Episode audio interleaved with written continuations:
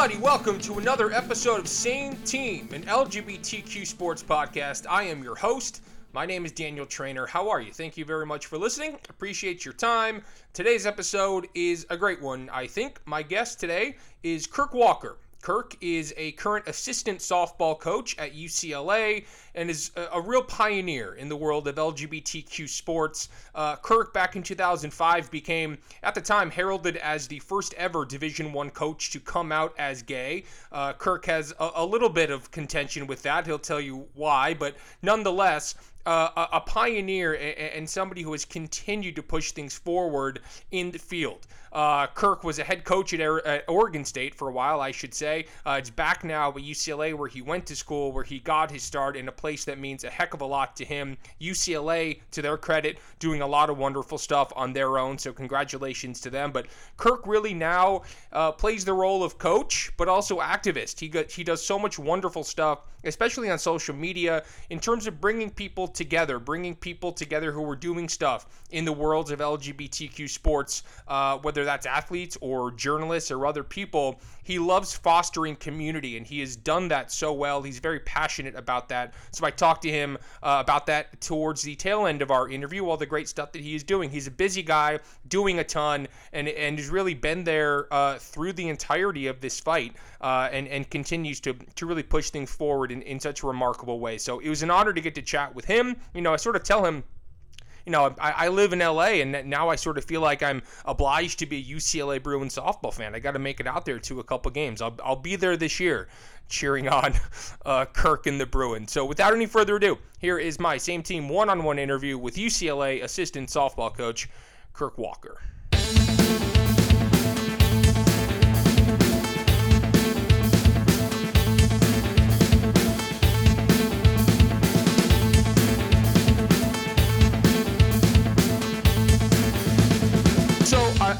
Like to sort of start from the beginning. I mean, you do so much great stuff now that I'm such a fan of, but if you don't mind, let's back up a little bit. I would love to know uh, a little bit about where you grew up and, and what kind of kid you were.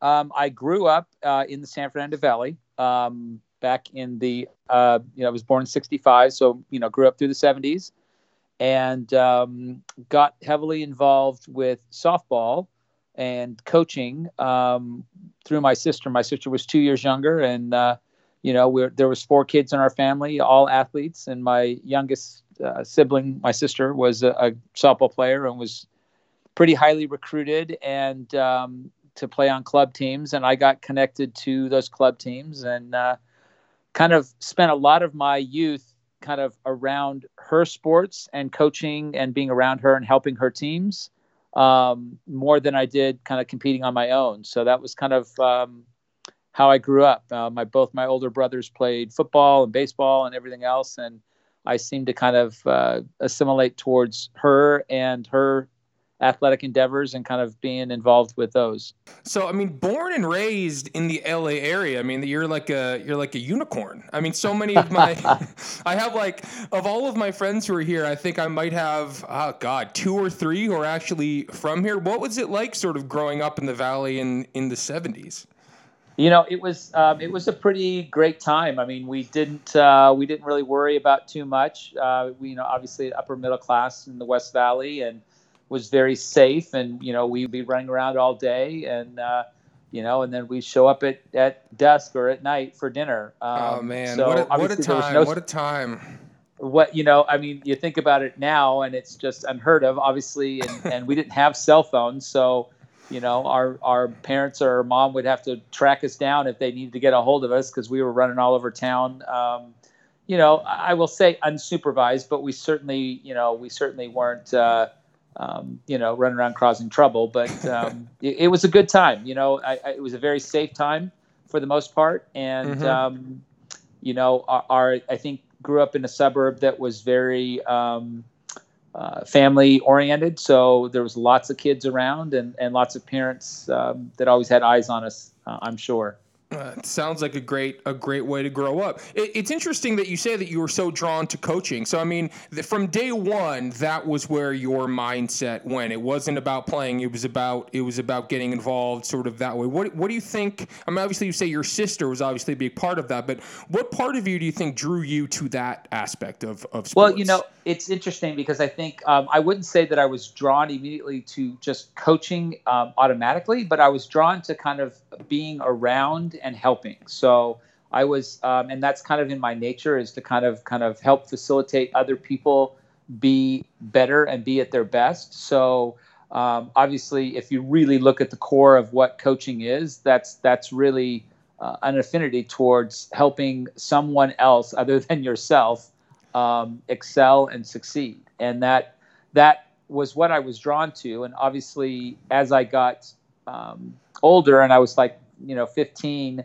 um, I really was given a great opportunity by the club coaches that my sister played for because I was always around. I was throwing batting practice, I was shagging balls, I was helping the coaches mm-hmm. do whatever they needed, um, catching the pitchers. And they saw in me, obviously, my passion for helping the athletes succeed. And they really helped foster um, more structured, I guess, my coaching path because they put me in charge of things and they would put me, um, you know, in positions to to be coaching um, when I was just a few years older than some of the athletes. Right. And uh, so it was during that period of time, I would say from about 15 until I was 18, that I really um, got heavily kind of indoctrinated into the coaching world. Um, and you know, that's a period of time when generally I would, as an athlete or as an individual, would be if I was athletic, be focusing on my own playing time and my own sports. Mm-hmm. And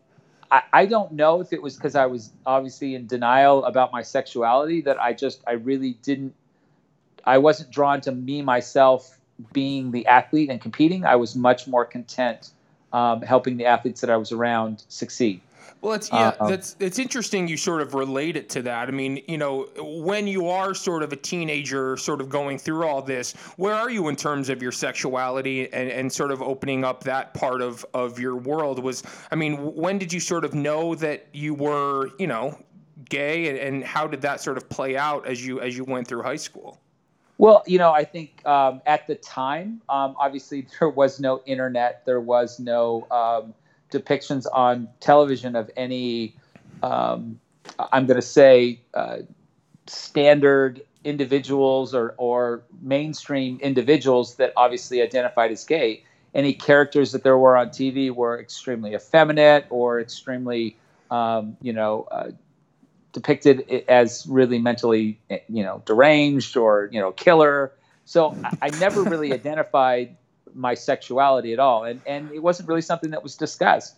And and like I said, there was no internet, so we certainly never learned about anything through the internet like you would see today. So. Mm-hmm. Uh, looking back now, I realize I was I knew that I um, was uncomfortable being in a situation where I was around other guys, um, and, and, I guess I might have feelings or attractions. I didn't know what that was per se, but I definitely felt like it was um, something I was uncomfortable with.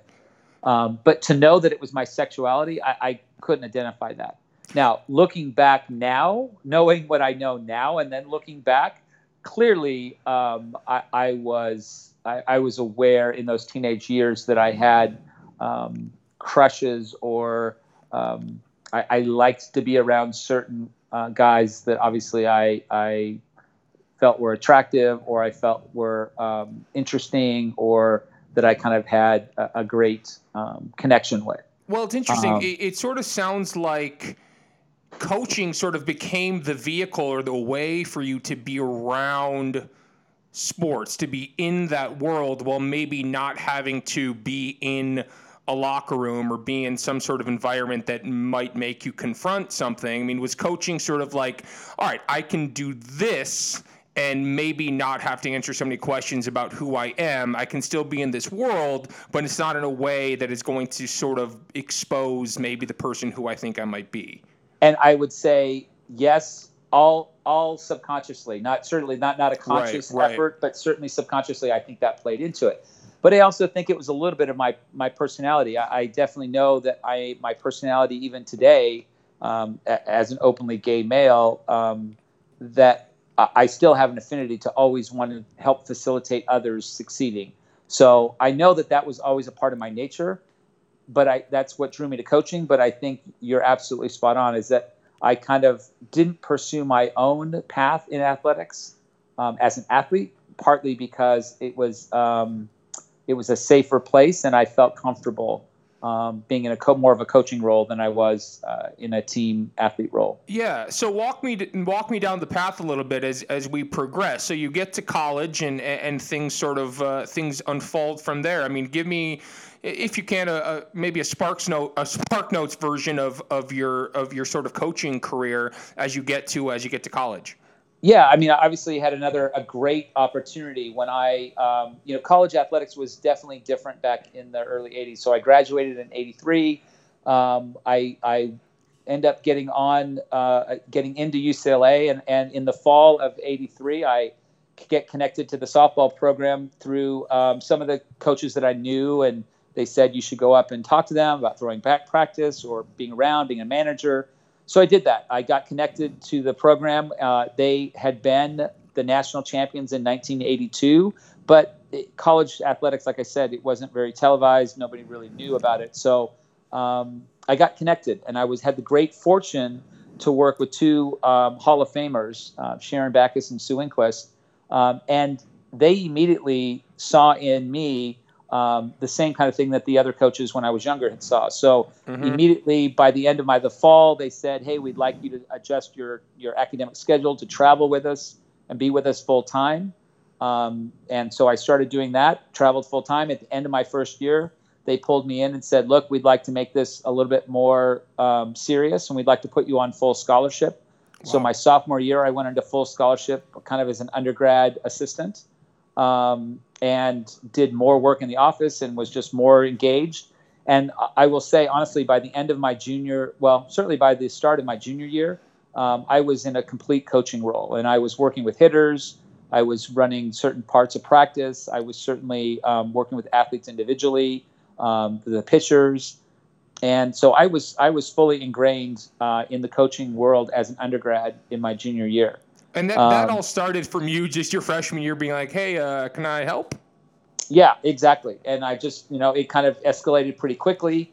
And like I said, I was given an amazing opportunity because even today, as a head coach, when I was a head coach, or even now in a program, to be able to give a, a junior in college the responsibility that I was given is just unfathomable to me.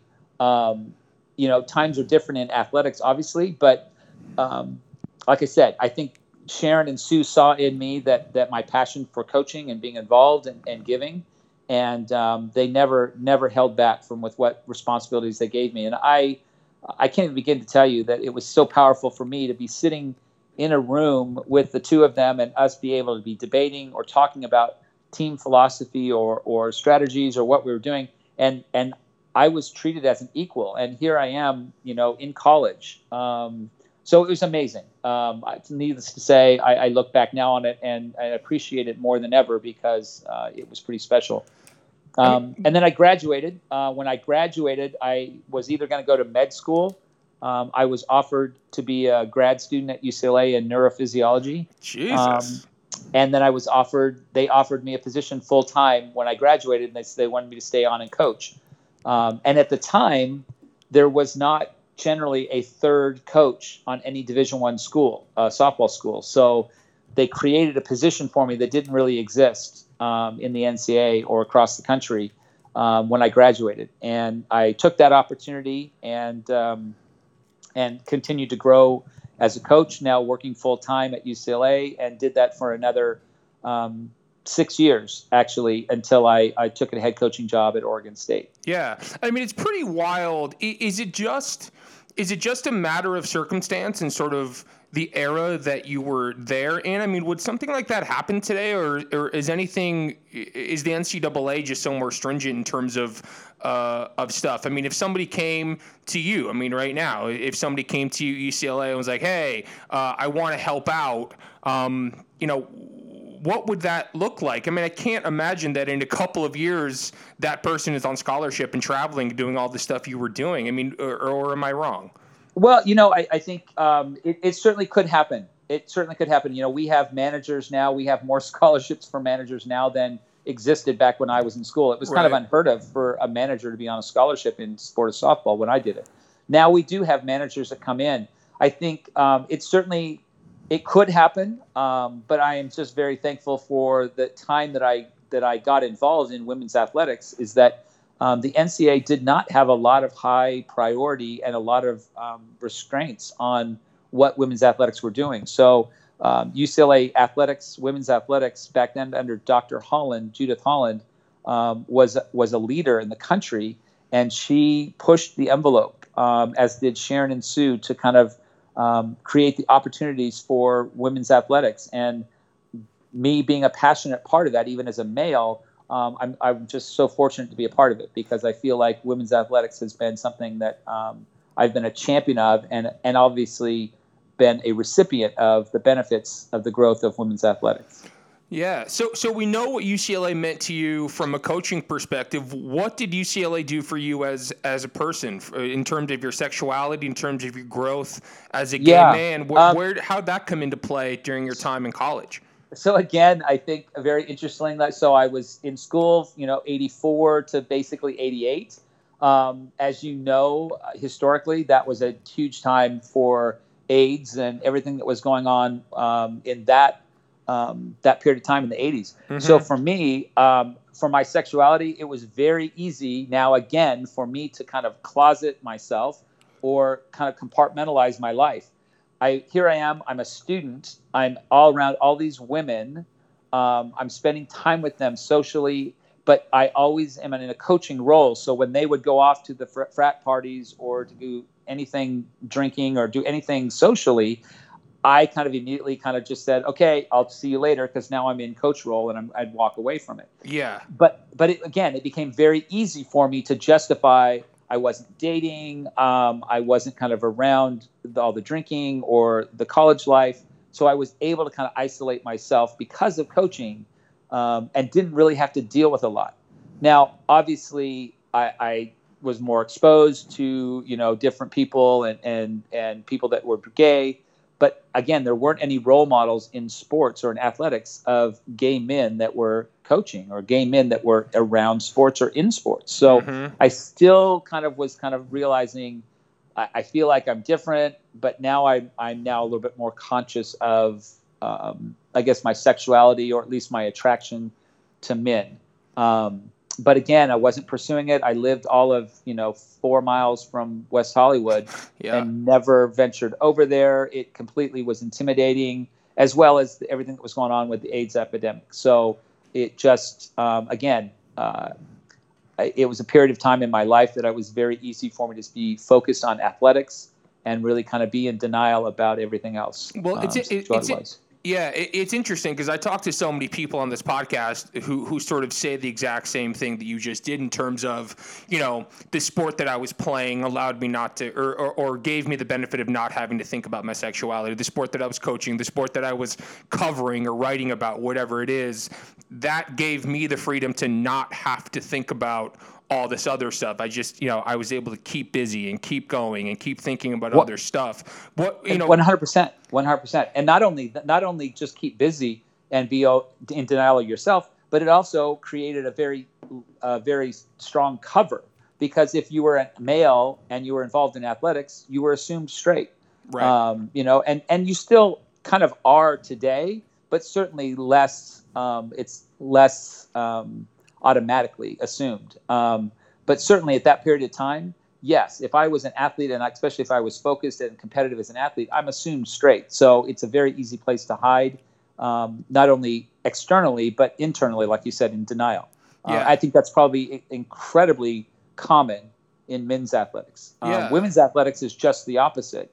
Um, obviously, if you were involved in athletics as a female, you're assumed lesbian. Um, Mhm. and we know that the numbers are not any higher for lesbians in sport than it is in the general population, but it, the reverse is assumed as it is on the male side. It's very different. So you stay on. You're at UCLA until when? Ninety four. Yeah, 94. Um, I kind of got the opportunity to head to Oregon State, and my first uh, season up at Oregon State was the 94 95 uh, school year. And um, it was a great opportunity, and, and it came about because of the NCAA um, implementing a, a restricted earnings position that actually cut my pay, and it made it in, almost difficult for me to stay on at UCLA financially. I just couldn't do it. Mm. Um, and um, so I had the opportunity, and Oregon State was great for me. And it was about that period of time that I started to explore my sexuality a little bit more um, and venture out. Um, there was no, again, internet was was still fairly um, new. Uh, there was there wasn't any you know phone apps or anything along those lines. So it was definitely a different time. Well, yeah. So what? Yeah, we're ninety five. You go to Oregon State, right? And then Yeah. So yeah, I mean, in in some ways, maybe I'm reading into it too much, but it's almost like you know you get to a new environment in and in some ways, I, I assume that's kind of a fresh start for you. Yeah. You're in a new city. You sort of get to, in some ways, craft a new persona, new personality. I mean, obviously you're coming in for a job and, and, and people sort of know who you are, but I think a new environment breeds new experiences, right? And so For when, sure. you, when you're no, in a new was, city, It was an opportunity. I mean, I moved. I moved. You know, eighteen hundred miles away.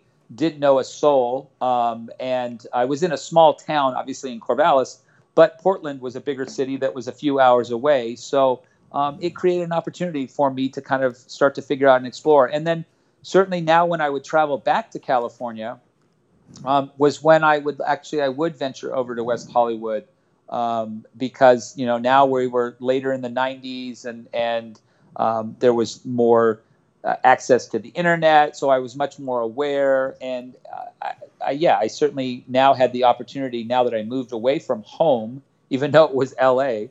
Um, I well, moved no, away that's from the, home. that's the that's the funny yeah that's the funny thing. I mean, I, I think an outsider's perspective would maybe say to you like you were living in Los Angeles, like you were you were West Right. Hollywood was right there. Like what you know there, you know you're in the best place in the world to be a gay man, but it's like Right, it's not right. it's obviously just not that simple.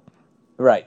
Yeah, and I mean times were different. I you know, had I had it been, you know, 2000 when I was an undergrad and I was here, it, it definitely would have been different. Um, but certainly when I was at UCLA in the 80s, um, used, West Hollywood was not a um, a draw for me. It was actually something that I really avoided because it was um, very foreign to my my perspective. Well, I mean, it's funny. I mean, I'm thinking, I'm sitting here thinking, how do you feel now? I mean, obviously you're around, you're around college kids all the time now. I mean, you see the the experiences that they have that are so wildly different from the one that you had when you were a student growing up with, you know, apps and social media and all this. I mean, do you do you wish that you could have had all of that or are you just like oh my god this is like so overwhelming and so insane the lives that you were living? I mean it's such a different time especially obviously to be uh, an lgbtq person. I mean the resources are there you know literally in your hand if you want them to be.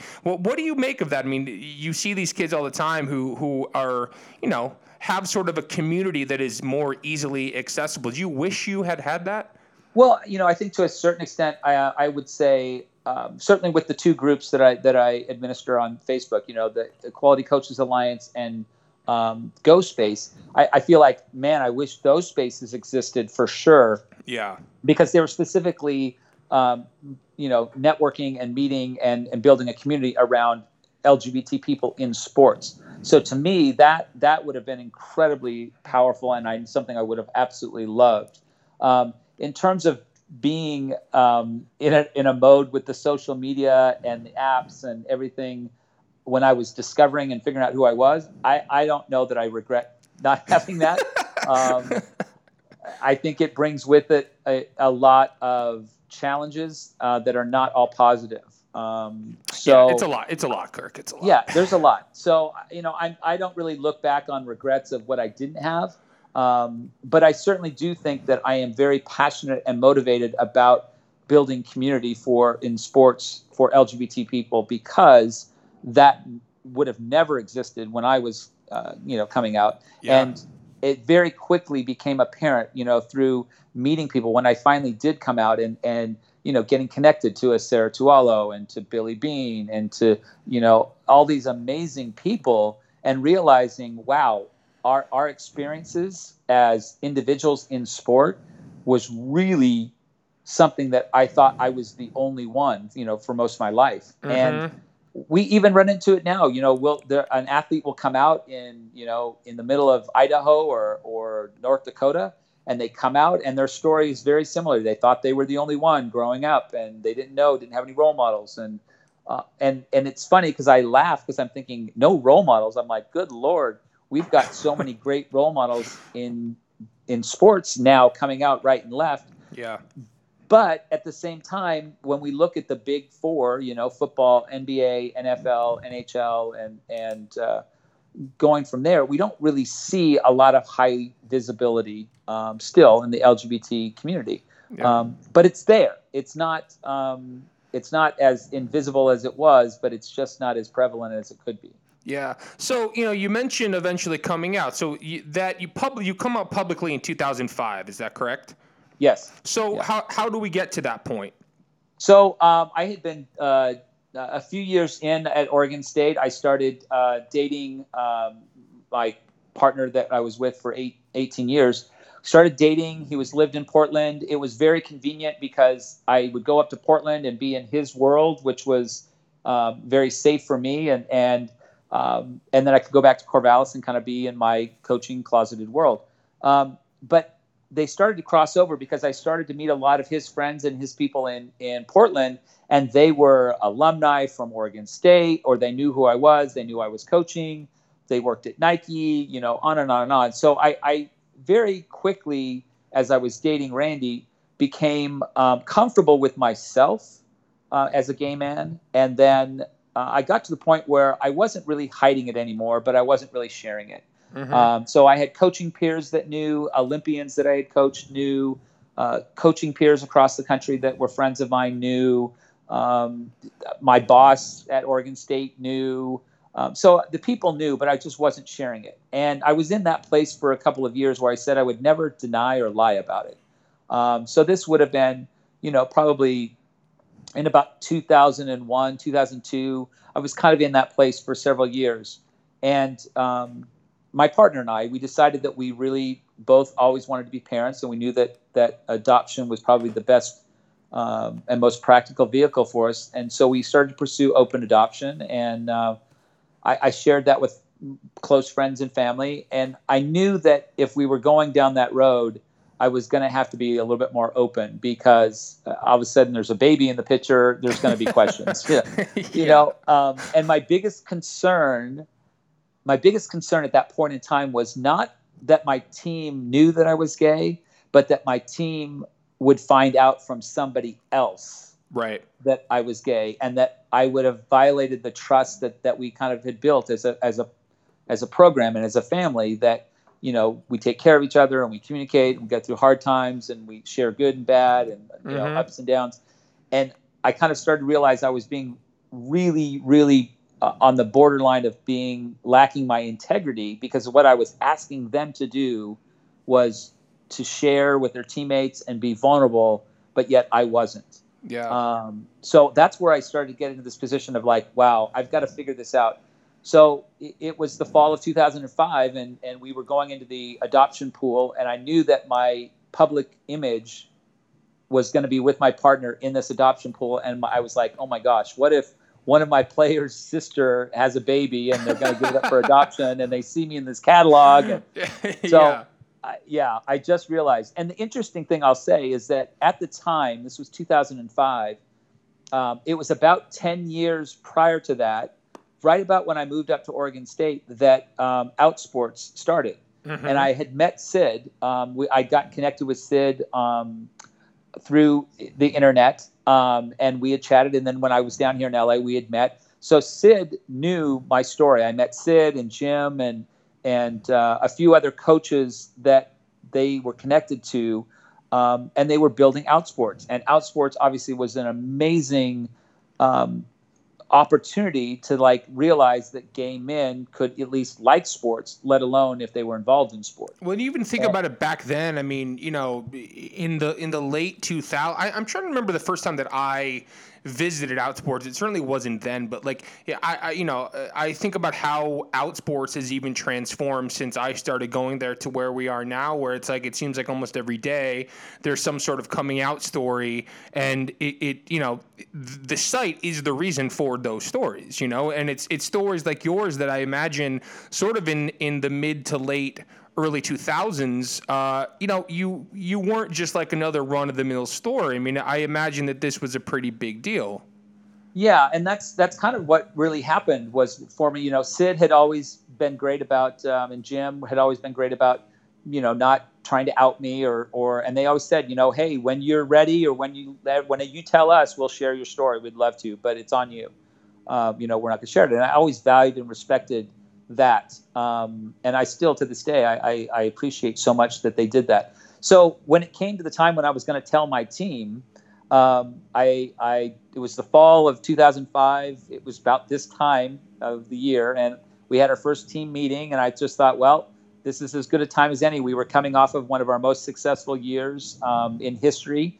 Um, we were ranked as high as three in the country. I'm like, I've got a great returning team. They're fantastic. They're you know wonderful. I'm like I've got nothing to lose. Yeah. it didn't feel that way, but I you know in my head logically. Yeah. So I just I just told them and I rambled. I don't even know exactly how I started, but I just I rambled for a few minutes and told them that I was adopting and that I had a partner and I, I couldn't even tell you exactly what I said. It, the time seemed to just stand still and. Uh, when I got done talking, I just said, "Does anybody have any questions?" And you know, a couple of hands popped up pretty quickly, and all the questions were about the baby. Was it a boy? Was it a girl? what was you know what was the name? Right. When was the baby going to be around? We want to see the baby. Can we right. do a shower? Like it was all of those questions, and I you know answered what I could because we obviously didn't have any information at the time. But um, and then I said, "Are there any other questions?" they're, they're all sh- they're like, "No." I'm like, "Are you guys good?" They're like, "Yep, yeah, we're good." this is great, you know, and I it mean, just kind of was like nothing. Did um, they sort of? I mean, did they sort of say that like, "Hey, we kind of knew," or or were they well, surprised? Not at the. That's funny that you say that. Not in that meeting at the time, but certainly some conversations later on kind of led to that. And that's like I said. I mean, my partner had come to my games all the time. He was always there. We would ride, drive together. He'd ride home together. Like, right. I was. I wasn't like I was hiding it. So, and this is what I always said: if they really wanted to figure it out, it wouldn't have been that difficult. Um, right. So what it turns I mean, out it, is it that probably was as much of a relief for them as it was for you. They're like, okay, finally, like we now we can at least talk about this. It's like well, that's 100. percent So that kind of leads us to where we are. So 2005, this is the fall of 2005. We're coming off a great year. Well, that next season, 2005 and into 2006, was the most successful in the history of that Oregon State program, and that team accomplished some absolutely amazing things during that period of time and took us on, all the way to the College World Series, which mm-hmm. um, to this day is the only appearance that Oregon State has ever made uh, in the sport of softball at the College World Series. And looking back now, I realize that it was a because was you a, came out. It was absolutely a watershed moment for us as a team and as a family to be bonded because for the first time, the integrity I had always asked of them was I was partaking in that, and I shared something very vulnerable to them. And um, ext- I'm extremely, to this day, extremely close with that entire team, and, and certainly the seniors in that uh, from that team because they were absolutely incredible, and um, it, it, was a very powerful moment. Um, at the moment, you know, at the time we were living it, we're just in the grind, you know, and yeah. we're just going after it. But when I reflect back, I can see now very, very clearly the impact of that. And and I tell coaches that a lot is that, you know, give give your athletes the opportunity to know you, right? It's it's not necessarily that you're going to discuss gay rights and gay issues on a daily basis, but giving them a chance to know you um, is is a very powerful opportunity for them to feel connected to you and and want to work harder for you and feel that they can go to battle and go to war um, alongside you um, and that you're in it together. Um, so we ask our athletes all the time to be vulnerable with each other. And um, when I could display that, it, it, had a very powerful effect. So I, I certainly, um, I'm not, uh, you know, naive to that impact that it had on us that year. Yeah, I mean, it, it, it is crazy. I mean, I, and I can't tell you how many times on this podcast a story similar to the one that you just told has been told uh-huh. in, in the sense of like, I came out and then I had my best season ever. I came out and I got my dream job. I came out and, and the burden was lifted and I made the Olympics. It's like it happens right. all the time, and I, I guess it's it, it it's it, a unique circumstance for you. Also, can you hear they're vacuuming outside my apartment? Can you hear that? I can't hear. It's okay. It's so annoying. Um, it's like right. I mean, come on. Uh, but you know, it, it's that same thing. I mean, for you, it's, it's unique because it's but I, think speaks to sort of that virtue more than anything else. It's like not only did it free you, but it allowed for sort of the the community and the family that was around you to also embrace that that just sense of freedom, right? I mean, like uh, one hundred percent, one hundred percent. And I think that, that there's there's two two sides to it, and you've kind of nailed both of them, which is you yourself become more authentic, which you can actually be the best version of yourself when you can truly kind of put your energy and your focus where it needs to be and not on trying to hide or trying to you know remember the lies or the stories or what I've disguised you know and that's where I say for an athlete man if I'm a coach I want my athlete to be able to focus on school and competing and just thriving. And if if what I know now about an athlete that would be gay and that's hiding it the amount of energy on it and anybody that's gay knows this on literally almost every second of the day did I look at that person too long? Am I looking the wrong place? Am I sounding gay? Am I walking gay? Did I say them? Did I say something or not? Did I look the wrong place? Mm-hmm. Like it's a nonstop energy suck yeah. that you just don't realize until you can free that up. And that's that's when you start to really be authentic and be really put your efforts and your power into the things that you should be. And as an athlete, that's as a college athlete, that's school um, and, and, your performance. So um, I think that's powerful. And then I agree with you. I think um, that I hear always, time and time again, um, and this is I hear this as much from straight athletes and coaches as I do from other gay athletes and coaches, which is the courage with which they attribute to an athlete or a coach or somebody coming out is so appreciated and so respected that it creates a culture that is powerful that that you can once again surround yourself with people that are like-minded that are being courageous that are being authentic that are kind yeah. of putting themselves out there um, for what might be challenging and yet getting the benefit from it. So that's what we want in athletics and team sports anyways. Um, that's what we thrive to create that culture on a on a yearly basis. So yes when an athlete or coach comes out we're often seeing that the team itself goes to a whole nother level, not just the athlete. Yeah, no, it's incredible stuff. So you come out, Outsports does their thing with you, and then I, I want. is, yeah, is that so, a tri- is that a yeah. trivial way? Outsports does their thing. right. So right. So I get done with the team meeting, and I'm like, that was you know, like exhilarating. My adrenaline's rolling, and I'm feeling good and great. And I thought, wow, I need to tell Cyd. So I called Cyd, and I'm literally walking back to my office, and I said, Cyd, just so you know, I told my team um, it was great. They're excited, blah, blah, blah. And so you're more than happy to do a story anytime you want. and um, so immediately Jim, uh, Jim, Jim Buzinski called and sat down and we did a, a full interview and a, a full thing. And, and Jim wrote an amazing story that I'm very appreciative of and they they launched it i probably it was at the end of the week or the beginning of the next week it was pretty quickly that they that they launched it yeah. And I'm thinking, great, it's nice, it's cute, it's a great website, you know, they, they whatever. Who cares? I'm a softball coach. Nobody cares. Like whatever. Well, that changed pretty quickly because immediately it was picked up by the Portland Tribune, and the Portland Tribune um, was like, "Wow, this is great. We'd love to do a story." I'm like, "Okay, great." They did a story. Then that was immediately picked up by the New York Daily News. New York Daily News does a story, and it comes out and, and it's a big story. And then Logo TV called and like, oh my God, we want to do a segment.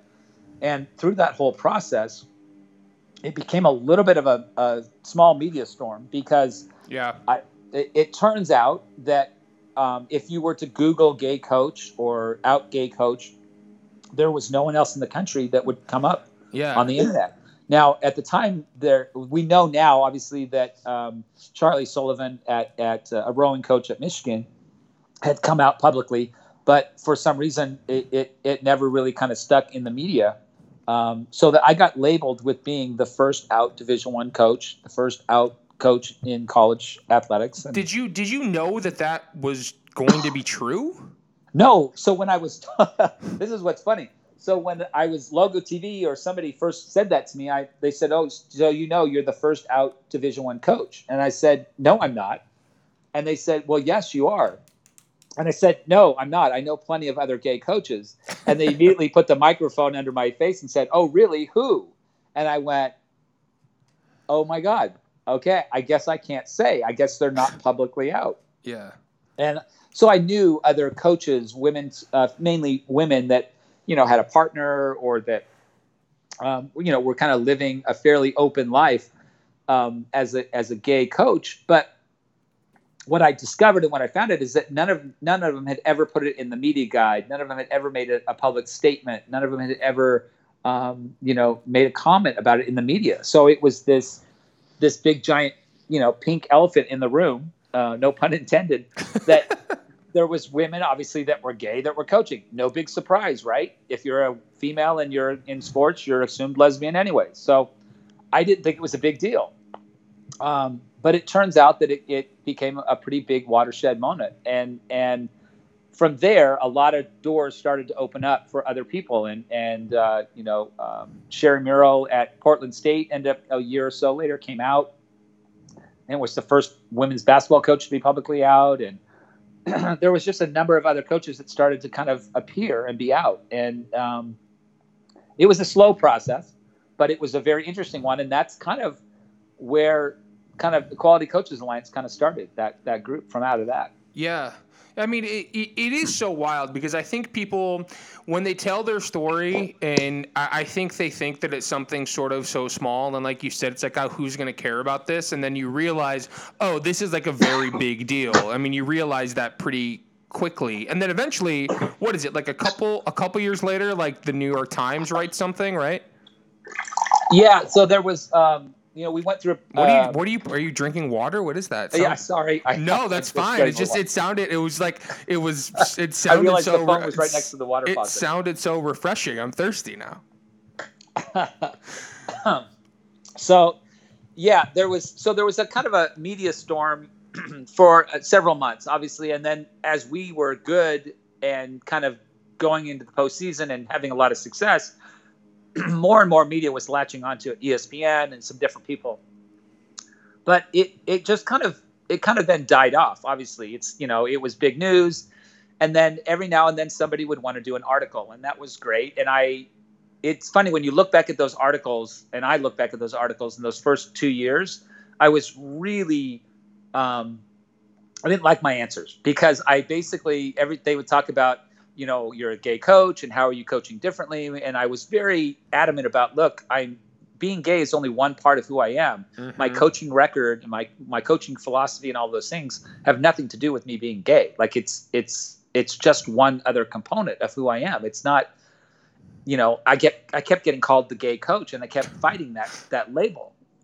And it was about two years into it, and I, it was about when the New York Times did their article. I, I finally was like, forget it. Why do I care who's calling me the gay coach? If it's making this big a difference to all these people that I'm getting emails and letters and handwritten letters from across the country, um, and, and it was amazing because we didn't have social media, but I was getting literally hundreds and hundreds of emails and handwritten notes that were anonymous from people that were working in pro sports. Handwritten notes? What is it, in the 1930s?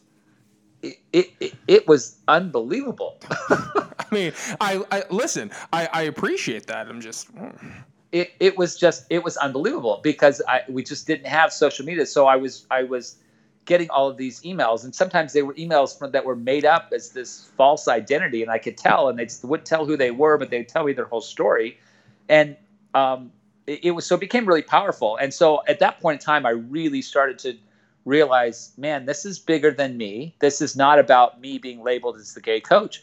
This is about hundreds and thousands potentially of people out there that have never felt validated to be able to be themselves publicly or openly and be in sports. Mm-hmm. And um, so, you know, I became much more of a champion of the cause at that period of time. And Nike was amazing. And Nike really signed me that year after. And they loved that I was out. They loved every time there was a, a gay athlete or any gay event going on on campus at Nike, they were driving me up to Nike and I was leading the, the parade and the float. And, you know, it, it was great. And I was like this Nike ambassador to the LGBT sports world. And, yeah um, again, I valued that because it, it it was a big company now, really kind of saying, "Hey, we get it. Social change through sport is powerful, and we want to be on the front edge of that." And um, so, yeah, it became a really powerful time for me to start realizing, look,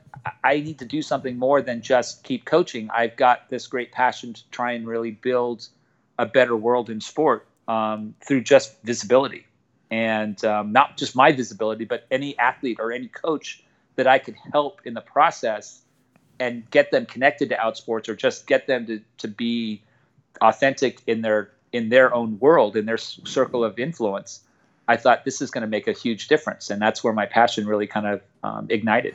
It is. It is kind of funny that like you know you decide to come out to your team, and, and then all, all, of a sudden you're just thrust into the spotlight, right? In, in, a way that I'm sure you were not expecting at all. But like I think just having this conversation with you and, and knowing the work that you're doing now a little bit, I mean, thank God it was you because somebody else probably would not have been able to handle it as well as you have. Like you've done it so well. You're the right guy for the job. I'm just I'm I'm thinking about somebody just like, okay, I'm gay, like I'm still your coach, whatever, and all of a sudden they're like being shipped off to Nike. I, I yeah. can I can assume that that would have been completely overwhelming for somebody who sort of doesn't have the the mindset of the temperament that that you do.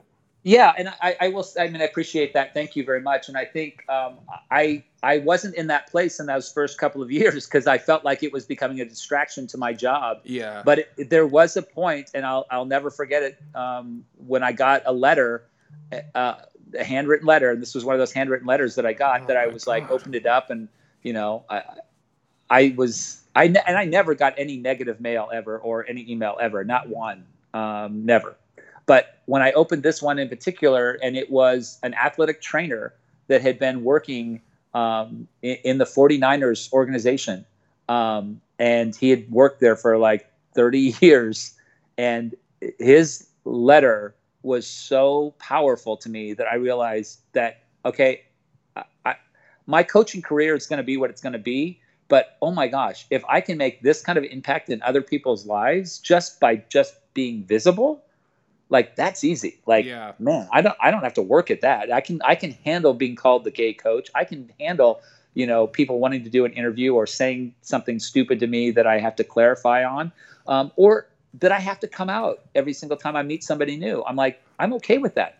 So I started to kind of just really relish that opportunity, and and um, I, I, think it created some great things that have come of it, and uh, certainly, hopefully, we'll talk about a few of those things too here. Yeah, of course. Yeah. Well, you you just sort of led into a, a, question I wanted to ask you.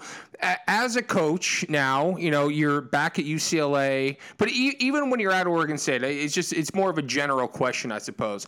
W- what is your coming out process for your team? You know, are you are you coming out to every new player? Are you what is that like? Is it is, is it something where like at the start of the season you sit the team down and you're like, hey guys, or or, or is it or is it or is it more nuanced than that? I mean, are are you coming so, out to players? I mean, when it's, you it's know, funny that you asked this question because I I had a baseball coach text me this exact question today. okay, saying so do you come out to the recruits? How do you do this? Like, how does it happen? right. And I, I, it's kind of funny that you're asking this question. So um, this is what I would say. Obviously, there's no secret about me at this point in time. Well, that's um, what I um, was going to say. I mean, I assume and, most and people social media coming... is obviously a part of that. But I will say, when I was at Oregon State, it, it I still had to. We would bring a recruit on campus and why we'd be walking around campus talking about the campus or you know, what the environment, the team environment, and somehow it would come up about family or whatever, or my daughter, um, or they would meet my daughter, and then and they would ask the question. The mom or dad would ask the question, "Oh, what does your wife do?" And I'd say, "Oh, not my wife, my partner." And I just I got to the point where I just it was a very easy thing to just throw out there. I didn't have to share it first. It kind of would just come out in conversation. Um, the interesting thing when I first had to do that is that there would always be a little bit of a silence um, you know, maybe while we walked another, you know, 50 feet, 50 yards, there'd be this silence. Sure. And then almost inevitably, the other spouse of the recruit, whether it was the husband or the wife that didn't ask the question, would immediately turn and then want to engage and be like, oh my God, that's so cool. My cousin's gay or blah, blah, blah, or this and that. Everybody's and got a gay cousin. It was really interesting because it was a different generation. Because at this time now, you have to remember the recruits' parents were the same age as I was. I was in that same realm. right, right, so I right. was no longer, it wasn't like they were older than me or they were an older generation. They were very much generally my age. So they grew up in a generation where we started to view the diff- the world differently and we knew more and more people that were gay. So eh, almost inevitably, it opened up a whole nother level of intensity of conversation that was always positive and very fun um, which that gave me more and more confidence that when I was recruiting, I would I was never going to hide it. It's just going to be there because if an athlete's not going to come or a parent's not going to send their kid to the school that I'm coaching because I'm gay, I probably don't really want them involved in my program. I anyway. was just gonna say it's So- almost like what a blessing to have, right? You're like, okay, Yeah. well, if you're not gonna be cool with this, I don't want you here anywhere. Right, and I don't know that, I, and, and I certainly had some parents that that weren't super comfortable in the beginning, but by the period of through the process of learning to getting to know me, became very comfortable with the whole process, and that's to me once again that's great. Yeah. Um, that and that solidified to me that okay, this is uh, this is a family that that is going to be a, a positive benefit. So that that was certainly early on at Oregon State, um, and even when I came back down here at UCLA, I was pretty fortunate. When I came to UCLA, um, at the period of time, I was then the first Division One coach to be publicly hi- hired that was publicly out. So You're just um, breaking down barriers everywhere you go. so, and at the time when I came back, coming back to UCLA was a couple of things for me. It was moving back closer to home. It was obviously UCLA was home to me, and I, I was passionate about helping the program um, kind of rebound and get strong again. Um, but it was also an opportunity to say, okay, I've been this uh, lightning rod a little bit at Oregon State, which is a small school in the Pacific Northwest, right, mid major. Um, if I'm back at UCLA, this has greater impact. You know, I I have greater visibility even though I'm an assistant coach and not a head coach when I come back, it still is a great opportunity. And and the other thing that I created when I first came back is I immediately told the administration, the people, I said, look, I want I'm coming back, but I want to make sure that I can be authentic and and and run with this and and use my visibility. Um, and they were very supportive. And we did a big event uh, my first year back with uh, Ben Cohen and Billy Bean and Mhm. um, Jason Collins and uh, um, Jessica Mendoza, actually, who is a strong ally who's now working for ESPN, which is amazing. Um, but she was on the panel as an ally. Um, and I had all these great people that I brought back to campus. And we did some amazing events, and it created a really powerful um, energy on campus that we heard from the Williams Institute. Um, that they were blown away because athletics had really been really silent on this issue. Um, and one of the things that I said when I was on the panel was when I was at UCLA is I said I never I spent my time at UCLA denying who I was, and I actually had just like you said I actually had to leave UCLA and leave LA for me to actually figure out who I was. Mhm. Um, and I said, I never want an employee, an athlete, a manager, a coach, anybody to ever be at UCLA and not feel like UCLA is a is a safe place to be authentically themselves. Um, because use being silent is just as bad as being vocally bad. So it's not okay for UCLA as a leader in social justice movement in a, I mean for decades, right? Rafer Johnson and and uh, you know um, Jackie Robinson and and C.J. Lee. I mean, like they're they're they've been a leader in social movement through sport, and I'm like for UCLA to be silent on the LGBT issues in sport is just not okay. And it mm-hmm. wasn't because it was homophobic. It's just nobody was making a statement. Nobody was standing up and nobody was saying anything. Um, and that was my passion when I came back. And it created some great movement, um, but it's ongoing. So at that point, do I need to come out at UCLA? at this point in time with social media, if there's anybody that doesn't know that I'm gay, it's pretty surprising. Um, yeah. But it does happen. It still happens occasionally. We'll have a booster or somebody, and they'll ask about, you know, my daughter, and then what does my wife do? I mean, it, still happens, but yeah, I'm very, sure. very rarely. Yeah. yeah. How old is your daughter now? She's 13. Wow. Yeah. Oh boy, you got a teenager, Kirk. Yeah, it's uh, it's a whole different ballgame. I can only imagine. I wish you the best. Uh, uh, no, I'm sure it's going to be great. I mean, it, it it sounds so powerful, right? To to leave UCLA one person and to come back somebody else and, and to use that voice for good. I mean, it, it must feel so nice. You know, you must be, uh, you know, you must be on campus, sort of walking these same halls and paths and fields that you used to walk. You know, when you were when you were a younger man, and now here you are living this completely, you know, freer, more progressive, more truthful life. It must be quite the experience. It, uh, you know, it really it is. Um, but you know, uh, just as we're living, anyone's living their daily life. Like on our daily life, it's it's not necessarily in the forefront of our mind, right? We're worried about scheduling practice and I've got meetings and I've got to get this done. So it's not necessarily something that's always there. But I will say there are moments at times that it really becomes apparent. And, you know, it's when those moments happen, it's very, very powerful. Um, and I, I'm very proud of, of that ability to do that and to be authentic. Um, but I'm also really proud of the university because, you know, we've got an amazing on campus beyond the athletic department amazing group of people that if I came to them with an idea, um, a vice provost, and said, "Look, I've got this idea about bringing this speaker in or doing this event," they are like, "Yes, we're in, and let's help and let's make it happen." So yeah, um, I, I had that support when I was at Oregon State, where I literally could go right to the vice provost and say, "I need fifteen thousand dollars to do this, this, and this," and they would literally sign off and say, "Yes, go." Um, and so when I left that, I felt like coming back to UCLA, I might not have the ability to influence in that same way, but it certainly has uh, hasn't been the case. It's been very, very positive. Oh, um, that's that's amazing. Yeah. I mean, yeah, it's just it's the power of having people behind you who who support you. I mean, and that's when great things can happen. So I I, we've mentioned them a little bit, but I, I want to talk uh, as we sort of wrap up here about all the stuff you're doing now. You've mentioned GoSpace, you've mentioned uh, Quality Coaching Alliance, two things that I'm very familiar with. But for the listener, uh, tell us what those are and and the motivation for creating uh, both of those groups.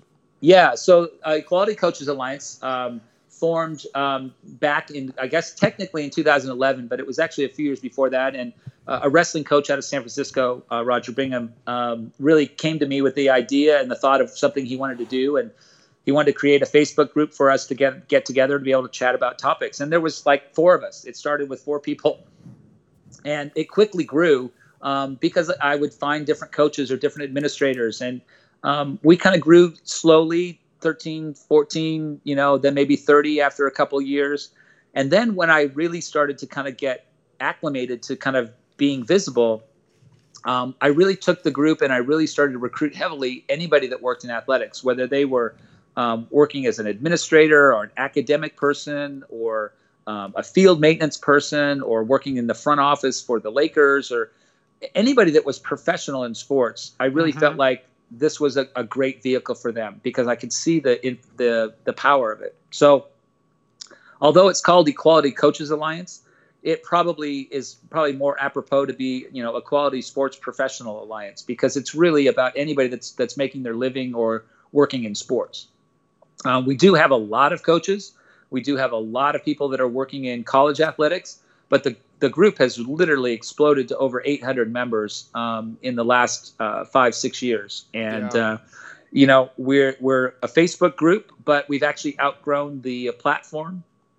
So hopefully soon we'll be able to kind of create um, a more effective platform to be able to, to keep networking. Um, but we've we've served i've served as a reference for jobs. Um, i've helped people get connected to job openings Um, and so I know that it's a, a, beyond the social aspect. It's definitely served as a, a great professional network um, yeah. to, to build um, sports professions. And a few years after um, Equality Coaches Alliance was up and running, um, we had started uh, through Nike uh, the Sports Equality or uh, the LGBT Sports um, Coalition. And at that event, an athlete, a swimmer from the University of Arizona, came to me and she said, I want to do what you're doing for sports professionals. I want to do the same thing for athletes, college athletes. And I said, Great. So I helped her kind of get the, the groundwork of what we did and how we did it. And she created um, Go Space. Yep. And um, when she created that, it was mainly swimmers and people that she knew. But very quickly, as people were coming out, we started adding people to that group. And um, that group has literally uh, exploded and is over 800 as well.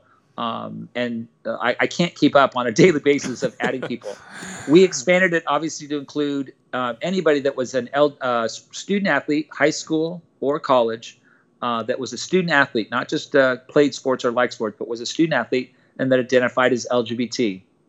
Um, and we did current and former. So mm-hmm. um, we're finding people that are, you know, 40, 50 years old that played tennis or played football um, when they were in college. And um, it, it's just really powerful to add them to the group. As you've kind of seen and lived it firsthand, um, the, the ability to network and realize, man, there's other people from my university or from my conference or in the same sport I played.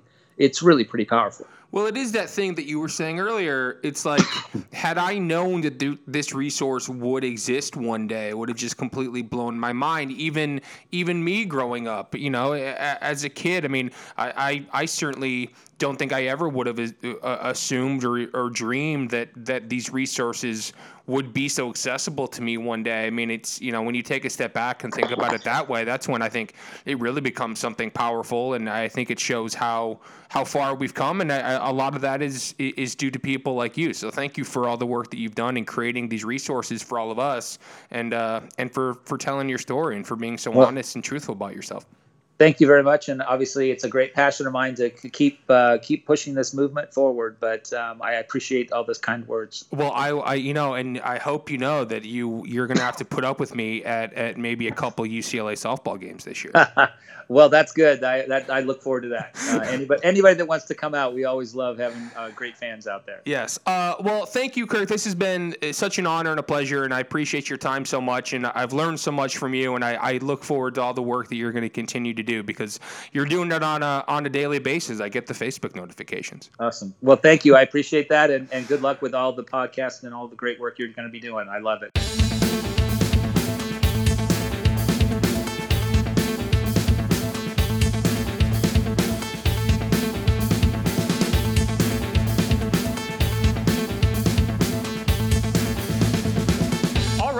Everybody, that is it. Thank you very much for listening. Of course, thank you to Kirk for his time. You know, I think as you can tell, he is a very passionate guy about everything that he's doing, and he lives his life with such purpose, and I, I think should motivate the rest of us to do just that. So thank you to Kirk for everything that he's doing, and again, thank you for listening. Uh, until next time, Daniel Trainer, same team, signing off. Bye.